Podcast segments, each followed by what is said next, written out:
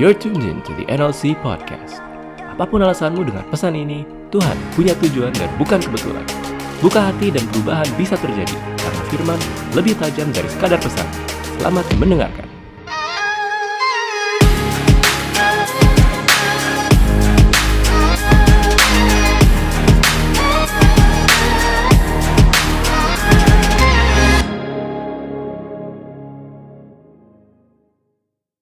Bulan Purposeful Stewardship, eh judul khotbahnya agak-agak melibetkan lidah. Sadikim, kayak nama orang Arab gitu. Sadikim, oke, Sadik. It, it, that's gonna be a new new new ini ya. Itu keren banget, Sadik. Oke, Sadikim. It's a purposeful stewardship. We are going we're going to talk about Sadik dan kalau orangnya banyak disebutnya Sadikim. Why does this matter? Kenapa purposeful stewardship ini matters buat yang masih sekolah, matters buat yang masih kuliah, matters buat yang kerja dan lain sebagainya. Ada satu masalah besar yang uh, saya temui uh, semakin saya uh, bertambah usia, semakin saya sulit memisahkan, eh sulit menggabungkan apa yang saya lakukan di kantor dan apa yang saya dengar dan terima di gereja, kok sepertinya nggak ada nggak ada hubungannya ya, benar? Kok kok di gereja dengar iman, dengar keselamatan, dengar dengar memberi dan lain sebagainya, tapi balik ke kantor most of it tidak berlaku. Ya kerja ya kerja kayak biasa, do what you bikin plan, bikin uh, scorecard, kadang-kadang kerjain SOP, kok kayaknya nggak berhubungan apa yang kita dengar di gereja sama presentasi PowerPoint yang kita buat di kantor. Atau nggak berhubungan sama ujian akhir yang akan datang sebentar lagi. Atau nggak berhubungan sama kampus mana yang harus saya pilih sebentar lagi. Kok kayaknya yang saya dengar di gereja dan yang saya uh, yang kita lihat di luar sana di enam hari hidup kita kayaknya nggak ada hubungannya. Nah, I think this is this is a good opportunity buat kita belajar satu kata yang namanya sadikim, yaitu purposeful stewardship. Di Amsal 11 ayat 10, Amsal 11 ayat 10 nulis kayak gini. Ini bahasa Inggrisnya dulu ya, ESV. When it goes well with the righteous, the city rejoices. And when the wicked perish, there are shouts of gladness. Jadi ketika orang benar, di Amsal ditulis ketika orang benar melakukan hal baik, kotanya bersuka cita. Right? Atau bahasa Indonesianya kita buka, Amsal 11 ayat 10. Amsal 11 ayat yang ke-10.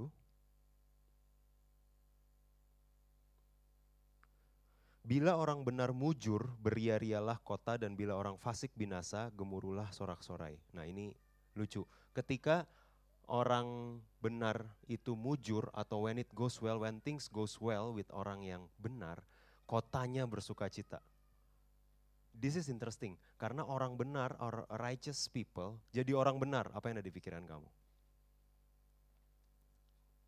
Selain gak buka porno, apa lagi? Jadi orang benar berhenti ngerokok, bebas dari uh, asap rokok, asap alkohol gitu kan. Orang benar tuh di kepala kita kayak gitu, but guess what? Cuma sampai situ aja nggak membuat kotanya bersuka cita, bener gak? Jadi pemahaman ketika orang benar mujur, kotanya bersuka cita itu jauh lebih dalam dari sekedar benar, orangnya hidup kudus benar, tapi lebih dari itu. Orang benar yang ditulis di Alkitab di semua Amsal atau yang kata aslinya sadik, itu lebih dari sekedar orang yang hidup kudus, bukan cuma kudus aja yang bisa bikin kotanya bersuka cita, but there is something more yang orang-orang ini lakukan sehingga kotanya bersuka cita. I think I think this is a great revelation for me ketika saya melihat oh ketika Amsal bicara orang benar itu bukan cuma orang yang benar di hadapan Allah di rumah ini di kemudian nggak suka sumpah serapah enggak enggak nggak cuma sampai situ ketika dia Amsal menyebut orang benar maknanya jauh lebih dalam dan yang orang benar sadik ini lakukan jauh lebih keren daripada cuma menjaga kekudusan. Benar menjaga kekudusan, but it is way more than that. Nah, ketika saya lihat, uh, saya coba research-research bekerja mengenai hal-hal mengenai bekerja, stewardship kan bicara mengenai uh, menata layankan, mengatur apa yang Tuhan percayakan, termasuk pekerjaan kamu di kantor, termasuk jurusan kamu sekarang, termasuk kampus kamu di mana habis ini, termasuk sekolah kamu di mana habis ini. Nah, do you guys know berapa kali kerja ditulis di dalam Alkitab? Pernah ada ini kan ayat jangan takut ya kalau nggak salah. Ada 300 sekian kali. Oh artinya setiap hari jangan takut. Amin, amin. Kamu tahu kerja ditulis berapa kali? 800 kali. so kerja itu digun kerja di dalam Alkitab kata kerja digunakan jauh lebih banyak dari worship, musik, praise and singing digabung. Jadi worship, praise, nyanyi, menyembah Tuhan digabungin itu lebih sedikit dari kerja. Oke. Okay? So God created work. Tuhan yang menciptakan kerja dan kerja itu untuk pekerjaan baik. Jadi sering kali kita salah salah paham ketika kita berpikir, oh kenapa kita kerja hari ini, kenapa susah susah-susah sekolah yang bagus, susah-susah masuk kampus yang proper, susah-susah pilih jurusan supaya bisa kerja, supaya bisa hidup. No, karena kenapa? Kenapa mesti kerja? Oh karena Adam jatuh dalam dosa. Kalau Adam nggak jatuh dalam dosa, kita lagi nyantai-nyantai, nyanyi-nyanyi, makan buah di Taman Eden gitu kan. Well actually no, actually no. Kerja itu nggak timbul karena dosa. Susah payah bekerja timbul karena dosa. Tapi kerjanya itu sendiri sudah ada dari sebelum dosa. Actually Tuhan bekerja enam hari. Dan hari ketujuh baru beristirahat. Sebelum ada dosa. Dan pertama kali manusia diciptakan, tundukan dan taklukan bumi. That's also a kerja, work. So it's very very important ketika kita berpikir oh ternyata kerja, marketplace, your office, your industry right now matters to God. Nah, ada satu research yang nulis dari Yesus muncul di public appearance Yesus 132 kali di perjanjian baru dari 132 kali Yesus muncul, 122-nya di tempat orang bekerja. Yesus, again, saya udah sampaikan dua minggu yang lalu, kalau nggak salah tiga minggu yang lalu. Yesus ketika kamu baca Alkitab, isi Injil bukan dia mempersiapkan khotbah, kemudian setiap minggu dia ke sinagog, nyanyi pujian penyembahan, dan dia menyampaikan khotbah yang luar biasa. No, Yesus datang ke, sorry, Yesus datang ke mana? Ke tempat-tempat pekerjaan. Dia datang nyamperin pemungut cukai, dia datang ke tempat orang butuh kesembuhan, dia datang ke tempat-tempat yang seperti itu. Dia datang ke pemungut cukai, dia nyamperin nelayan, dia datang ke tempat kerja actually. Nah, dari 52 perumpamaan yang Yesus perkatakan, 45-nya berhubungan sama pekerjaan. Pengusaha kebun anggur, come on. Dipercayakan talenta, betul? Hampir semuanya berhubungan sama bekerja dan melakukan sesuatu untuk kerajaan Allah. Jadi ini menarik ketika kita berpikir orang benar, next time kamu baca orang benar itu lebih dari sekedar orang benar di gereja, rajin ke gereja, rajin komsel. It's way more than that. Karena kita spend time dua jam di sini, dua jam di komsel itu baru 5% of your life. Di the next 80% kamu habisin waktu kamu di tempat usaha kamu, di kantor, di kampus. And that matters to God. Ini namanya stewardship. So Sadikim di dalam bahasa aslinya adalah people who follows God's heart and ways and who see everything they have as a gift from God. Jadi ini adalah orang-orang yang melihat, yang punya hati dan pikiran Tuhan. Hati Tuhan maunya apa ya? Pikiran Tuhan maunya apa ya? Dalam segala hal yang mereka lakukan. Dan melihat semua yang mereka punya sebagai pemberian dari Tuhan. Ini matters. Minggu lalu kita dengar dari Daniel, dia bilang pemberian dari Tuhan yang Tuhan percayakan itu ada apa? Family, finance, sama talent dari Tuhan. Kalau kalau saya boleh dik lebih dalam, ada banyak hal yang Tuhan percayakan, percayakan. This is not yours, this is not mine, ini sesuatu yang Tuhan percayakan. Satu uang, of course. Kedua, pekerjaan dan kemampuan, itu pemberian Tuhan loh. Kantor tempat kamu bekerja saat ini, freelance kamu saat ini, klien kamu saat ini, kampus kamu saat ini, itu kepercayaan Tuhan dan Tuhan mau kita jadi orang yang sadik, orang yang setia, orang yang steward dengan baik apa yang Tuhan percayakan. Bisnis yang kamu punya, itu kepercayaan Tuhan. Ketiga, aset. Aset yang kamu punya, yang kita punya kepercayaan Tuhan. Keempat, resources of course. Opportunities juga dari Tuhan. Edukasi. Berapa dari kamu yang punya edukasi, yang bisa disekolahkan karena, I don't know, kamu punya kesempatan sekolah, punya kesempatan kuliah, dan kamu ngerasa we take it for granted karena kita mainnya di sini. Dari KPM, kebaktian pelajar mahasiswa. Ya of course setelah pelajar adalah mahasiswa betul. Until some of you mungkin udah ke daerah, pernah ke daerah yang jauh dari Jawa. And you see jadi mahasiswa adalah sesuatu yang luxurious. Nggak semua orang punya kesempatan itu. Mereka cuma cukup punya uang hanya just enough untuk sertifikat. Then they can work. Dan kita take for granted kesempatan kuliah dengan main PUBG di kampus, main Mobile Legend betul di kampus. Jangan di gereja ya, di kampus lah nggak apa-apa mungkin. anyhow, anyhow, kita meremeh-temehkan apa yang Tuhan percayakan dengan tidak mensteward dengan baik opportunity yang Tuhan kasih sama kita loh. Relationship, relationship itu kepercayaan dari Tuhan loh.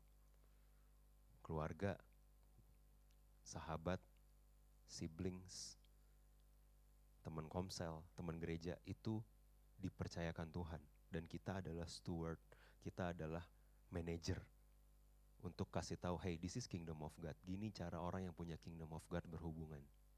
Oke? Okay? Jadi uh, this all uh, sadikim tujuannya adalah membawa rasa kingdom of God ke orang-orang yang ada di dunia. Itu tugas utamanya. Orang-orang sadikim ini, orang benar ini membawa, oh gini loh prinsip kingdom of God kalau dibawa ke perpajakan. Gini kingdom of God kalau dibawa ke kantor. Nomor mah gabut because orang ini sadik. A good steward dia nggak bakal gabut, dia nggak bakal pakai fasilitas kantor untuk tidak semestinya, dia nggak bakal tipu kanan tipu kiri karena orang ini sadik. So this is righteous person dalam Alkitab. Bicara nggak cuma waktu kamu datang ke gereja, tapi bicara waktu kamu di kantor, ketemu klien, di kampus, dan lain sebagainya. What do we steward tadi? Ada tiga hal yang salah, yang sering kali kita temukan salah. Jadi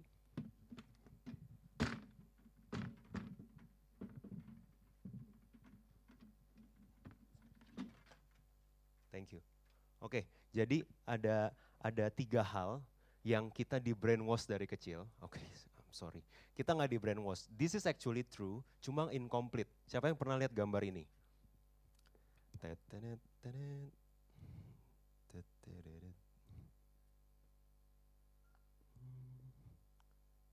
Siapa yang pernah lihat gambar ini? Api neraka. Pernah lihat? Ada yang pernah lihat? Oh pernah ya, udah ikut modulnya 25 kali kan. You've seen this drawings right? right? Oh kita ada di sini, betul. Ini kita harusnya binasa karena kita dengan kemampuan sendiri bangun apa di ilustrasinya? Bangun jembatan jatuh, ya kan? Ingat? Sehingga Tuhan yang ada di sini untuk bisa bertemu kembali dengan manusia memberikan masih ingat ya setelah ratusan kali melihat gambar ini. Ketika ada salib, oh jadi orang-orang sekarang bisa nyebrang karena Yesus yang sudah mati menebus sehingga bukan karena usaha manusia, tapi manusia diperdamaikan dengan Allah melalui kematian Yesus di kayu salib. Is this true? It is. Come on, ini benar gak? Benar, ini benar guys, guys, ini benar, ini benar. But this is incomplete. Kalau kita selalu mikirnya kayak gini, yang kita tunggu-tunggu adalah, ku nanti-nanti waktunya aku kembali ke surga. Betul? Betul? Yang hari ini kamu kerjain di sini dengan bikin social fit, dengan foto-foto, dengan bikin marketing plan, dengan bikin, I don't know, dengan bikin uh, dengan bikin, dengan uh, screening, uh, apa namanya, pinjaman yang masuk, sepertinya nggak matters. Yang matters adalah waktu kita kembali ke sana. Well, actually it is incomplete. Kita separated from God. It gives glory to God's mercy and holiness. Memang Tuhan yang kudus dan yang memampukan kita kembali sama dia. Tapi kematian Yesus bukan cuma kamu bisa masuk surga. Yesus mati buat kamu dan habis kamu terima Tuhan, apakah kita langsung hilang? It will be wonderful, right? Saya terima Yesus sebagai Tuhan dan Juru Selamat dalam hati saya, hilang, masuk surga. Oh pindah, pindah gitu kan. Tapi nggak kayak gitu kan. Kamu masih bangun dan masih harus kerjain ujian kamu kan. Right? Kamu masih bangun dan harus mikirin employee kamu yang quit lagi kan. Kamu masih bangun dan harus mikirin manajer kamu yang tetap nyalahin kamu or whatever, nggak kasih kamu ke kejelasan dan lain-lain kan. Why? Because there is something here yang kita harus kerjain. Yang kita harus apa? Work on. Tuhan menebus kita betul untuk kita bisa diperdamaikan dengan Tuhan, tapi bukan cuma itu, kita diperlengkapi sama Yesus dan Roh Kudus untuk kita bisa jadi terang di tempat kerja. We good? Jangan selalu menanti-nantikan yang ini saja. It is it is wonderful. Saya udah bilang, oh kalau Tuhan datang tiba-tiba itu surprise party karena kita harus kerja tanpa jerih payah lagi, betul? But while we are here, might as well kita lakukan apa yang menjadi tugas kita sekarang, which is work. Ini ketika kita uh, melihat gospel ini incomplete, oke, okay, ini yang saya selalu, selalu kita sering sering apa ya perdebatkan kan. Oh, yang paling penting adalah jangkau jiwa, bener nggak? Betul, betul. Yang paling penting orang-orang harus tahu bahwa mereka butuh Kristus untuk bisa diperdamaikan dengan Bapa. That is true, that is correct. But that is incomplete misinya kamu bukan cuma menjangkau jiwa. Uh, selamat siang Pak, pernah dengar Yesus? Have you heard about our Lord and Savior Jesus Christ? Gitu kan? enggak, enggak, enggak cuma sampai situ. What you do di pekerjaan kamu itu juga misi loh. Apa yang kamu lakukan di kerjaan kamu itu juga misi Tuhan buat restore all things back to God. Karena segala sesuatu sudah rusak dengan masuknya dosa, termasuk apa? Bukan cuma manusia yang rusak, alam juga rusak, sistem juga rusak, proses juga rusak, semua hal rusak. That's why kamu ada di situ. To bring, to bring order and beauty yang Tuhan kasih contoh di tempat kamu bekerja sekarang. Are we good? Jadi ketika gospel, ketika Injil kita lihat lebih menyeluruh, kita tahu bahwa hey, apa yang kamu lakukan sekarang pun matters do it with all your heart seperti untuk Tuhan dan bukan untuk manusia. Kenapa ada ayat itu kalau misalkan yang matters cuma ini? Nangkep? Kenapa lakukan segala sesuatu untuk Tuhan? Ini bukan untuk Tuhan, ini buat bos gua. Bukan orang percaya lagi gitu tuh. Tapi enggak, ayatnya bilang seperti untuk Tuhan. Doesn't matter bosnya kayak apa, lakukan segala sesuatu seperti untuk Tuhan because work matters. Very good. Yang masih sekolah, saya bisa bilang edukasi adalah satu-satunya kesempatan kamu untuk kamu bisa seberapa kamu bisa influence this world, bisa influence kota ini. Orang-orang yang menyia-nyiakan, ah, setiap kita yang menyia-nyiakan waktu di sekolah, setiap kita yang menyia-nyiakan waktu belajar, semakin berkurang kemampuan kita untuk bisa menginfluence orang lain melalui apa yang Tuhan percayakan sama kamu. So school does matter. Edukasi adalah matters. Efesus 2 ayat 10. Ini actually kalau kamu perhatiin minggu lalu pas saya dapat Enggak, kamu nggak bakal perhatiin, why would you? Waktu saya dapat perjamuan kudus, mimpin perjamuan kudus di depan, ini ayat yang saya lihat di rotinya. Ini ayat yang saya siapin buat hari ini.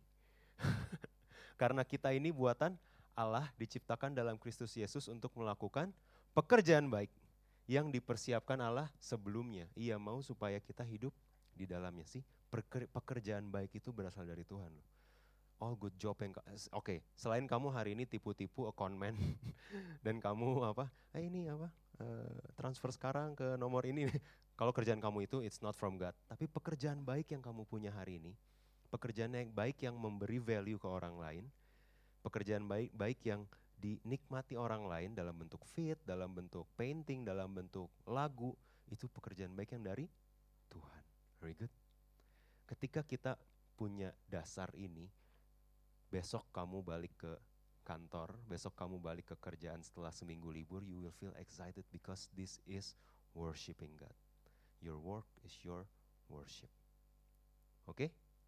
Matius 2 ayat 10 bilang gitu.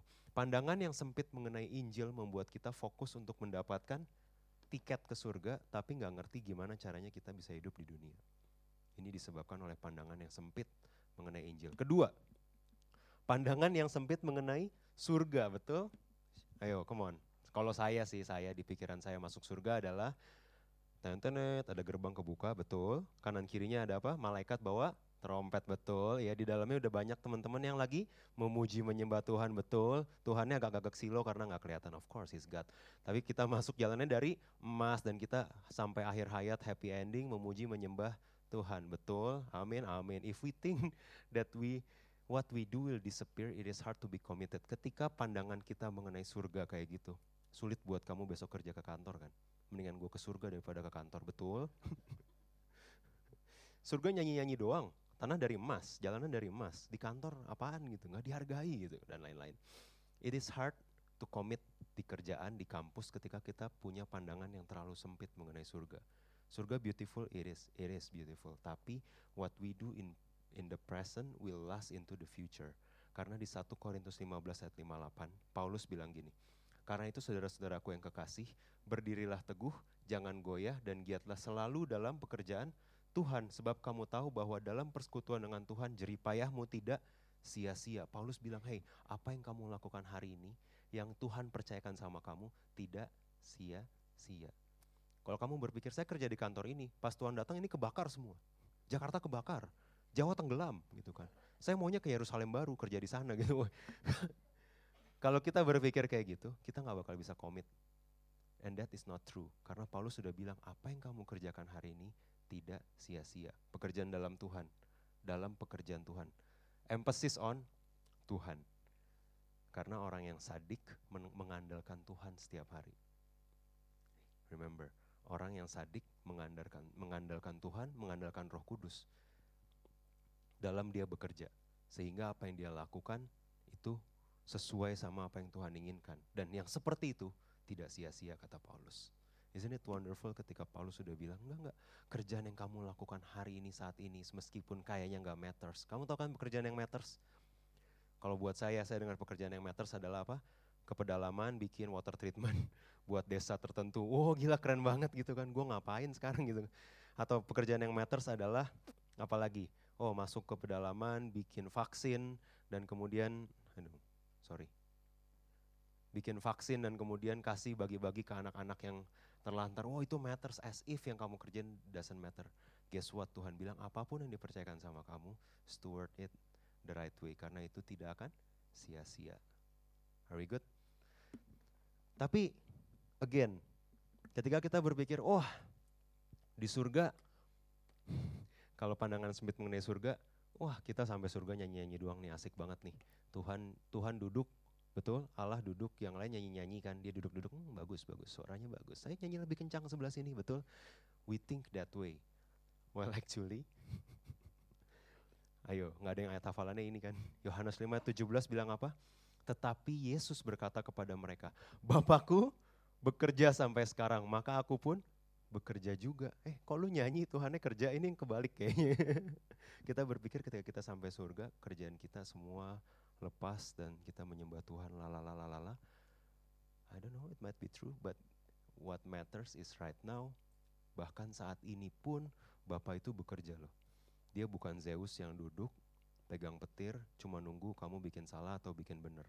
Remember, dia bekerja dalam segala sesuatu, mendatangkan kebaikan. Come on, kalau Tuhan aja bekerjanya giat, kok kita bisa tidak komit? Kita me, me, mengapa take for granted, yang kita take for granted apa? Ini, betul? Karena dia mati supaya kita bisa melakukan pekerjaan baik. Kasih tahu orang, hey, we are sadikim. Ini orang sadik, itu kerjanya kayak gini work ethicsnya kayak gini, integritasnya kayak gini, semangatnya kayak gini, walk di extra milesnya kalau orang sadik kayak gini. Tapi kalau kita menyia-nyiakan, ini jadi sia-sia. Iya masuk surga mungkin, I don't know, mungkin. But kematian Tuhan yang mahal ini sia-sia. Very good. Pandangan yang sempit mengenai kekekalan membuat kita sulit untuk giat bekerja karena kita berpikir semua pekerjaan di dunia ini sia-sia. Ketiga, pandangan terakhir Pandangan yang salah adalah, nah ini yang saya paling suka nih, a narrow view of church. Jadi ada satu hmm, mistranslation yang kebawa sampai hari ini. Jadi ketika uh, Alkitab bahasa Inggris menulis church sebagai kata gereja atau gereja which, which you know or you don't know berasal dari you know, gereja berasal dari wah SD agama zaman saya lebih bagus. Igreja. It's a Portugis. Igreja. Itu dibawa sama orang Portugis sebutnya gereja. Igreja. Gereja. Nah, church sebenarnya ada dua kata bahasa Yunani. This is quite important. Follow me. church ini ada dua kata bahasa Yunani. Kuriake sama eklesia. Kuriake adalah asal kata church. Kuriake, you know, Kuriake, kirk, church, right? Oke, okay. sorry. Jadi ini asal katanya church, Kuriake. Kuriake ini artinya bagus, bagus lihat ya. Artinya sejumlah orang yang acknowledge ada satu kepala yang sama, yaitu Tuhan. Jadi orang-orang berkumpul dan dan sama-sama yakin Tuhan uh, satu lead mereka sama siapa? Tuhan itu Kuriake, church. Tapi as you might know, ketika Paulus nulis kata gereja yang dia pakai bukan Kuriake, tapi apa? Eklesia. It's different. Eklesia adalah nama yang diberikan, ini di zaman itu ya. Di zaman itu ya. Untuk ada anggota dewan kota Athena. Dengan ini ini dari Wikipedia by the way, saya nggak bikin bikin. By proper officers and possessing all political powers including judicial judicial functions. Jadi ini sekumpulan dewan kota yang mengambil keputusan yang matters to that city. Itu eklesia. Think about it. Kuriake adalah sekumpulan orang yang ya saya percaya Tuhan datang ngumpul. Eklesia adalah ini orang-orang keren yang influence-nya besar, yang keputusan mereka ambil bisa ngaruhin kotanya. Itu eklesia. Dan ketika Paulus tulis gereja yang dia tulis apa?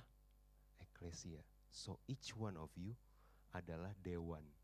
DPR-nya kerajaan surga. Think about it next time kamu ke kantor. Apakah anggota dewan kelakuannya kayak anggota dewan di dunia? Atau anggota dewan kerajaan surga punya a totally different way, different work ethics, different integrity, different cara untuk bekerja dan lain sebagainya. Eklesia yang dipakai. Dan ini adalah orang-orang pilihan di kota Athena. Nah ini menarik karena sadik atau orang benar dari dari perjanjian lama dan sampai perjanjian baru itu masih konsisten. Ini adalah orang-orang ini I'm okay, this is a bit historical. Jadi di zaman dulu, di zaman ancient uh, Israel, orang-orang itu, orang-orang dewan itu actually dirinya di gerbang. Sihir. Ulangan 21. Apabila seseorang mempunyai anak laki-laki yang degil dan membangkang, yang tidak mau mendengarkan perkataan ayahnya, maka haruslah ayah dan ibunya memegang dia dan membawa dia keluar kepada elders. Betul? Ini orang-orang dewan. Bawa kepada elders yang ada di pintu gerbang tempat kediamannya. Dan tua-tua eldat elders harus uh, give justice kepada anak ini. Pintu gerbang. Rut, Rut 4. Boas telah pergi ke pintu gerbang dan duduk di sana. Kebetulan lewatlah penebus yang disebutkan Boas. Kalau kamu tahu ceritanya Boas orang terpandang, punya a lot of good things going on, bisnis dan dia mau bayar Ruth Makanya dia pergi ke pintu gerbang. 2 Samuel 15. Maka setiap pagi berdirilah Absalom di tepi jalan yang menuju pintu gerbang. Karena pintu gerbang tempat yang matters. Tempat orang-orang sadik berada itu di pintu gerbang. They make decisions di pintu gerbang. Ayub 29, apabila aku keluar ke pintu gerbang kota, menyediakan tempat dudukku di tengah-tengah lapangan. Sih, cuma orang-orang keren yang duduk di pintu gerbang. Ayub, Absalom, Boas, elders, ini orang-orang yang di pintu gerbang. Why does this matters? Karena Amsal 24 ayat 7 bilang, hikmat terlalu tinggi bagi orang bodoh. Ia tidak membuka mulutnya di pintu gerbang. Jadi sadik orang benar itu adalah orang yang ada di pintu gerbang. Orang yang bodoh, Amsal cuma ada dua orang, satu righteous, satu full. Amsal berkata, full tidak akan berada di pintu gerbang, hanya sadik yang ada di pintu gerbang. Hence, where am, go where am I going with this adalah each one of us, gereja itu bukan lagi duduk-duduk di sini. You are sadik, we are sadikim. In plural sadikim namanya. Kita sadikim, kita orang yang supposedly punya hikmat. Hikmatnya buat apa? Buat pelayanan di gereja? Enggak, enggak, enggak. Hikmatnya buat kamu bawa besok ke kantor, ke kampus, ke tempat kerja, ketemu klien. Hikmat itu yang bikin kamu righteous No, no. Yang bikin kamu righteous kematian Tuhan, of course. Panggilan Tuhan adalah untuk kamu bawa hikmat itu, bawa kingdom of God out there. Ke orang-orang yang kamu temui. Itu stewardship. Are we good so far? Pandangan yang sempit mengenai gereja membuat kita puas. Hanya udah ke gereja belum? Udah. Kamu orang Kristen iya, orang percaya iya, orang benar oh puji Tuhan saya sudah ikut modul 20 kali sehingga saya bisa gambar gitu. Ini oh saya mati, saya harusnya mati cuma karena Tuhan saya selamat. Enggak enggak, it's not enough. Jangan puas hanya dengan datang ke gereja namun mengabaikan kesejahteraan keluarga, usaha, pekerjaan dan kota where you are today. Where we are today. Jadi setiap pekerjaan kamu matters setiap pekerjaan kita matters. Setiap sadik itu panggilannya untuk mengusahakan kesejahteraan keluarga, usaha, kerjaan, kota di mana kita ditempatkan. Very good. Jadi ketika dibilang masuk baik hambaku yang baik dan setia itu nggak cuma ngomong oh baik setia oh 85 persen uh, kehadiran di NLC cek 90 persen kehadiran di home kemudian ketika disuruh sharing tidak pernah menolak. Masuklah hambaku yang baik dan setia. Enggak enggak. Enggak kayak gitu. Actually orang-orang yang ditebus supposedly kita jadi orang yang sadik. Orang yang righteous yang bawa perubahan bawa kesejahteraan ke kantor kamu besok. Bawa kesejahteraan ke tempat kerja kamu besok. Bawa kesejahteraan ke kampus kamu. Bawa kesejahteraan that peace ke keluarga kamu. That is sadik. Nah masih on sadik, jadi ada kata kerjanya ternyata. Dan kamu mungkin, we are familiar with this right? Kata kerjanya sadik apa? Sedekah. For real, sedekah. Nah, kalau kamu buka di Google, actually memang sedekah ini adalah again another misinterpretation. Interpretation. Sedekah dalam bahasa Inggris, kalau diterjemahin ke bahasa Inggris artinya spontaneous charity. Nangkep? Sedekah tuh apa? Sedekah tuh ketika uh, ada kesempatan care funding 2000 rupiah, spontan kamu, oh 2000 it's fine, itu sedekah bener. Nggak memberi rasa sakit, murahan, gampang, dan lain sebagainya. Nah ini jadi terjemahan yang salah mengenai sedekah. I mean sedekah diterjemahin dalam western culture itu jadi charity yang spontaneous. Tapi sedekah di kata aslinya kalau kamu ketemu orang Yahudi, sedekah itu adalah sesuatu yang way lebih berat dari itu. Orang sadik itu sedekah. Sedekah itu apa? Day to day livingnya refers to day to day living in which a person conduct all relationship with fairness, generosity, and equity. Ketika dia mau ketemu security, mau ketemu CEO, hati dan senyumnya sama itu orang yang day to day livingnya with sedekah. Ketika dia memperlakukan teman baiknya, musuhnya, orang yang percaya, orang gak percaya diperlakukan sama, itu orang yang sedekah. Ketika dia generous, apa yang dia punya dia berikan untuk membantu orang lain secara strategik, you know, secara strategik. Secara nggak, oke, okay, pemberian itu ada dua, saya harus jelasin. Ada spontaneous, ada strategik. Spontaneous adalah ketika kamu turun ke bawah, ada orang minta-minta dan kamu kasih. Spontan. Ketika kamu selesai order something di ojol, ada kasih tip, eh, 2500, nah itu spontan. Ada pemberian generosity yang strategik. Strategik artinya apa? Plan. Contohnya apa? Anak asuh. Contohnya apa? TKSD kabar baik. Itu strategik karena yang kita kasih bukan soal angkanya, yang kita kasih itu dengan komitmen. This is not one time, betul? Kita kasihnya nggak sekali, kita kasih karena kita tahu di, pemberian ini bakal digunakan maksimal, either untuk ngidupin anak asuh atau untuk tempat sekolah yang lebih besar. It's a strategic giving. Look at your spending today. Dari semua pemberian kamu, berapa banyak yang masuk ke strategic berapa banyak yang masuk ke spontan aja. Ya gue bantu lah ada orang gue bantu. That's a spontaneous tapi bukan sedekah as in with plan strategically giving. Again bukan soal angka tapi soal hati dan sikap. That's why Tuhan Yesus ketika datang ke gereja kita berpikir kalau Yesus datang ke tempat ini dia dari mana? Di depan khotbah? Right? Look at your Bible. Tuhan Yesus ada di mana? Di samping kotak. Coba-coba lihat. Benar? Ketika Yesus dan murid-muridnya datang, mereka memperhatikan orang-orang yang memberi persembahan. Coba kalau habis saya khotbah, saya diri di belakang terus ngeliatin. Ih gila kepo banget mata duitan, woi gitu kan. Ditnya mata duitan, masa orang ngasih berapa diliatin. Look at your Bible. Yesus actually that matters loh for God. Betul? Dia ngeliatin, wah ini janda ini ngasih dari kekurangannya. Dia yang lebih mempunyai daripada yang orang kaya.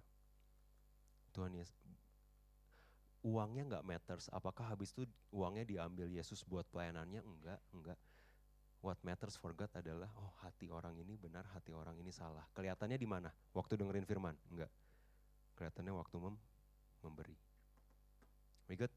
Jadi sedekah itu adalah orang yang conduct all relationshipnya dengan fair, dengan generous, dan dengan kesama, uh, equity.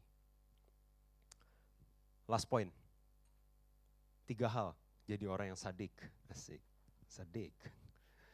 Jadi orang yang sadik, pertama upward, kedua inward, ketiga outward. Pertama orang sadik itu ada tiga ciri-cirinya. Pertama ke atas, ke Tuhan dia kayak apa.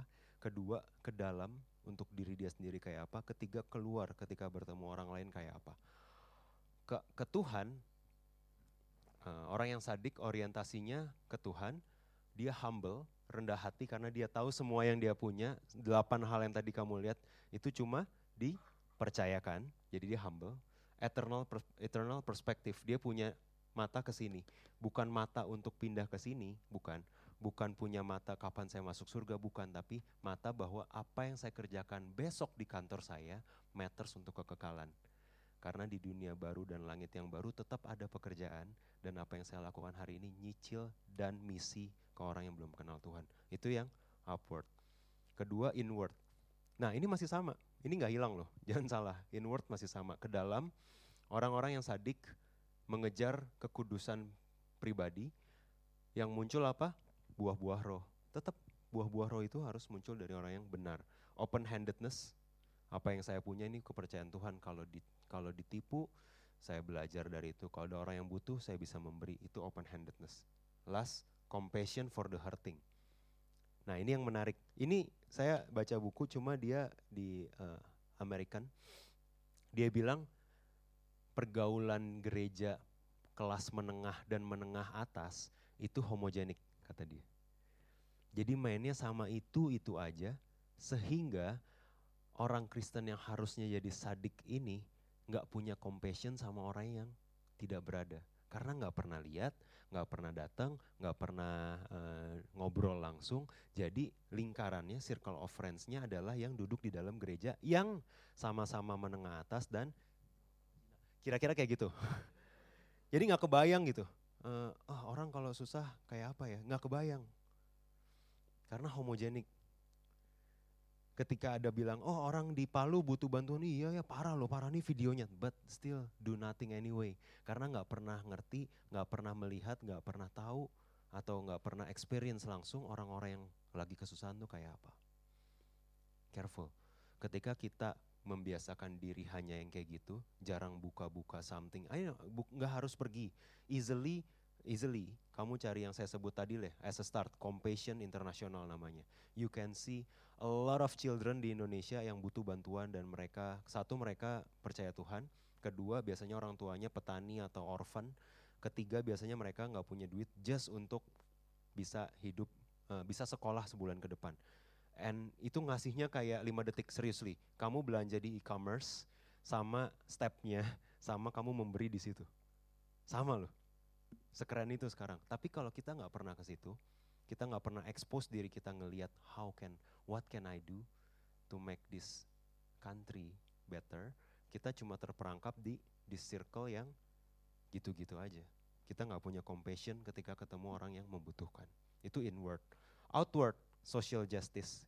Ketika kita gerah ngelihat ketidakadil, ketidakadilan sosial. Quickly, upward stewardship. Ini artinya uh, sorry, ini. Jadi upward stewardship itu ketika kita sebagai penata layan, sebagai manajer, kita bertanggung jawab sama Tuhan artinya apa? Ciri-cirinya orang-orang ini yang sadik ini bekerja untuk kemuliaan Tuhan bukan self fulfillment. Interesting. few weeks ago, a few months ago, saya ada di fase di mana saya merasa, oh yang saya kerjaan gak fulfilling buat saya.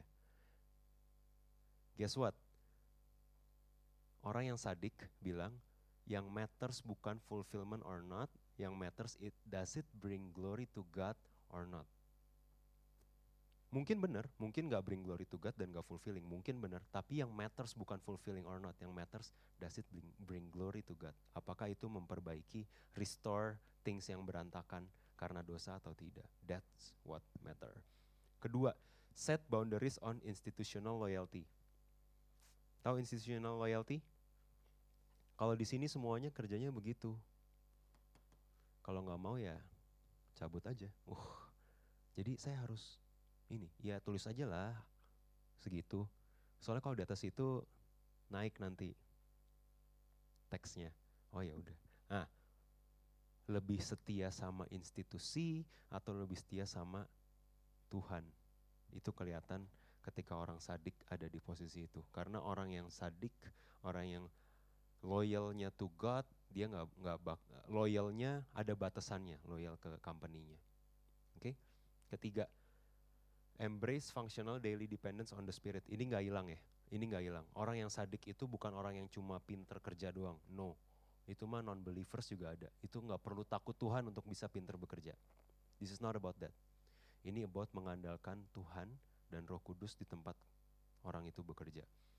Next, recognize God as the audience. Kalau kamu kerjain that PowerPoint buat Tuhan, what would you do differently? Kalau kamu bikin kalau kamu bikin PowerPoint PowerPoint buat khotbah, seserius itu di kantor, will it be better? Probably yes gitu. Kadang-kadang. Right? Orang yang sadik recognize, eh hey, audience, my audience ini God juga loh. So I have to do my best. Terakhir, Orang yang sadik value today's work as participating in new creation. Ketika kita menuju langit dan bumi baru, apa yang kita buat matters. Apa yang kita kerjakan hari ini matters. Inward stewardship. Nah, yang ini ke dalam ya. Yang ke dalam, orang yang sadik itu punya self integrity and purity, clear enough, kudus, grace based relationship, artinya orang yang grace back in tireless faith, I told you that orang yang punya grace best ini cuma bawa dua, forgiveness sama forbearing dalam hatinya. Ketika ada yang dosa, forgive. Ketika ada yang punya kelemahan, patience. Ini grace-based relationship. Ketiga, generosity toward others, facing materialism and self-indulgence. Nah, ini trapnya.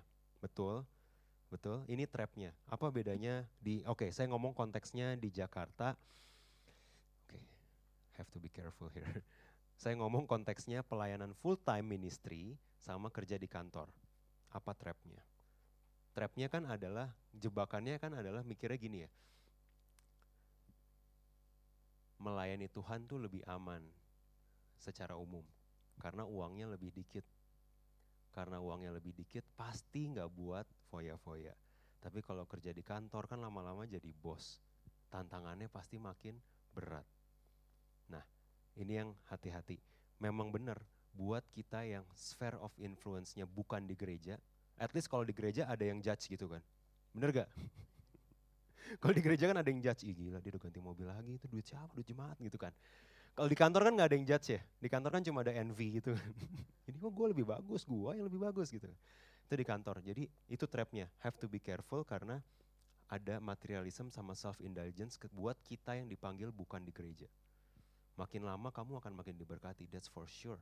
Promosi akan makin besar, yang kamu kelola lebih banyak tantangannya, nggak kalah sama materialism sama self-indulgence. All those terapi, terapeutik, whatever. ini, ini trapnya. Nah, ini ada satu hal menarik yang saya baca juga mengenai orang yang sadik, orang sadik yang bekerja di kantor, like most of you, or most of you, beberapa dari kamu selesai kampus juga kerja. Jadi gini, ditanya, mana yang mana gereja mana yang tantangannya lebih berat? Gereja A yang 100% jemaatnya adalah orang yang sukses di tempat kerjanya, berhasil, promosi terus, atau gereja B yang di tempat kerjanya, jemaatnya di tempat kerjanya dianiaya, difitnah karena mereka orang bertahu nih orang Kristen, dijelek-jelekin, difitnah, nggak dikasih promosi. Mana yang lebih susah di manage sebagai pastor? Gereja A atau gereja B? Wow. Dan jawabannya gereja A. Karena yang gereja B itu jemaat nggak usah dikotbain udah berdoa. Bener kan? Hari ini mau ketemu bos brengsek doa dulu gitu. Tuhan semoga tidak dianiaya lagi hari ini betul. Yang sebelah sini, ih pendetanya kurang bagus. Ganti yang lebih mahal. Bisa cabut copot gitu kan. Cabut pasang, cabut pasang pendeta yang mau didengar. Bisa yang penting yang enak didengar. Yang penting ah kayaknya di di mana? Di kantor panggil pendetanya lebih oke daripada gereja. Udah mulai pembicaraan itu cuma keluar sama orang-orang yang suk sukses di kantor. That's why we have to be careful. Karena ada trap ketika kamu dipakai dan dipercayakan Tuhan di tempat kerja. Trapnya adalah materialism sama self-indulgence. Proactive seeing of others need, ini juga penting. Berapa banyak dari kamu, oke okay, sorry ini banyak ngomong kantor karena I know most of you, if not 50%, 80% kantor atau di kampus juga masih berlaku. Berapa banyak dari kamu yang sebelum lebaran kemarin ada amplop yang diedarin atau box yang isinya THR? Did you give to that? Apakah kamu proactively knowing, oh ini waktunya mereka untuk merayakan something, it would be sweet if I can help them or not proactive seeing of others need itu bicara ketika kamu di kantor proactively lihat ini bukan cuma kerjaan kamu tapi orang-orang sekitar kamu termasuk driver ojol, termasuk security, termasuk OB. That is sadik. Oke. Okay? Last one, outward stewardship. This is the last one. Jadi kalau kamu sadik dipanggil ke tempat kerja, what would you do? Apa yang kamu lakukan berbeda? Bettering conditions for coworkers. Setiap hal yang kamu lakukan membantu rekan kerja kamu, kamu udah jadi sadik loh. Kamu udah kasih tahu, hey, this is kingdom of God. Gua capek, gua punya masalah, but I, gua punya kerjaan gua. But if I can, if I can help you, I will help you. Nggak dikasih kredit, hmm, gue nggak nyari itu. Gue nyari opportunity buat gue jadi sadik, orang yang steward dan setia. Are we cool? Bettering the conditions for coworker. Jadi kalau kamu bisa membuat teman kerja kamu kerjanya lebih bagus, itu worship loh. Nah, buat saya melegakan. Karena now I know mau khotbah, mau kerja, semuanya worship. Why not do it for God? Very good. Nomor dua, promoting just relations with customer, suppliers, and stakeholders. Nah ini bahasanya udah kecampur sama PowerPoint buat kantor kan kalau kayak gini, right? Jadi relasi kamu sama customer, sama supplier, sama stakeholder itu juga menunjukkan kamu sadik atau bukan. Semena-mena, dulu gue pernah jadi vendor. Weh, gini kalau jadi vendor tuh harus gini, gini, gini. Itu menunjukkan apakah kita sadik atau tidak. Oke. Okay. Ketiga, being a good corporate neighbor atau corporate citizens. Work ethics again.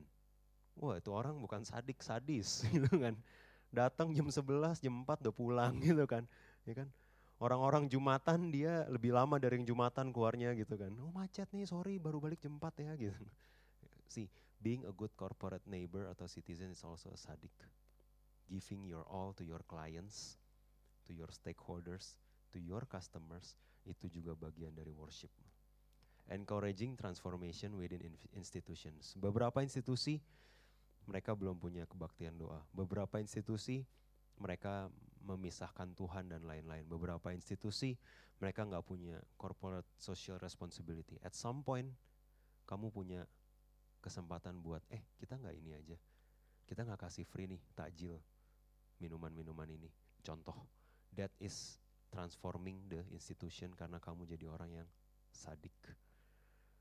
I close with this. Sadikim adalah orang-orang yang menentukan kesejahteraan orang lain, komitmen untuk menata layan dengan baik, memanage dengan baik kekayaan mereka. Ini ini karena kalau ngomongnya stewardship ingatnya cuma duit, betul? Nggak cuma duit loh. Commit to steward kekayaannya, kreativitasnya sama strateginya untuk kingdom of God. Are we good? Setiap kamu yang duduk di tempat ini bukan church yang duduk karena mengakui Yesus adalah Tuhan saja, tapi orang-orang yang eklesia, orang-orang yang berpengaruh sama kesejahteraan keluarga, kesejahteraan kota, kesejahteraan kantor, kesejahteraan bisnis. So do your best in prospering, being creative, and putting the right strategy untuk bisa kasih lihat, hey, this is kingdom of God.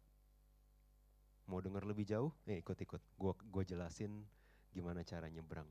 Betul? Tapi kita datang bukan dengan eh nggak selalu dengan kenal Tuhan. Kadang-kadang kalau Tuhan gerakin kamu, fine, please do that.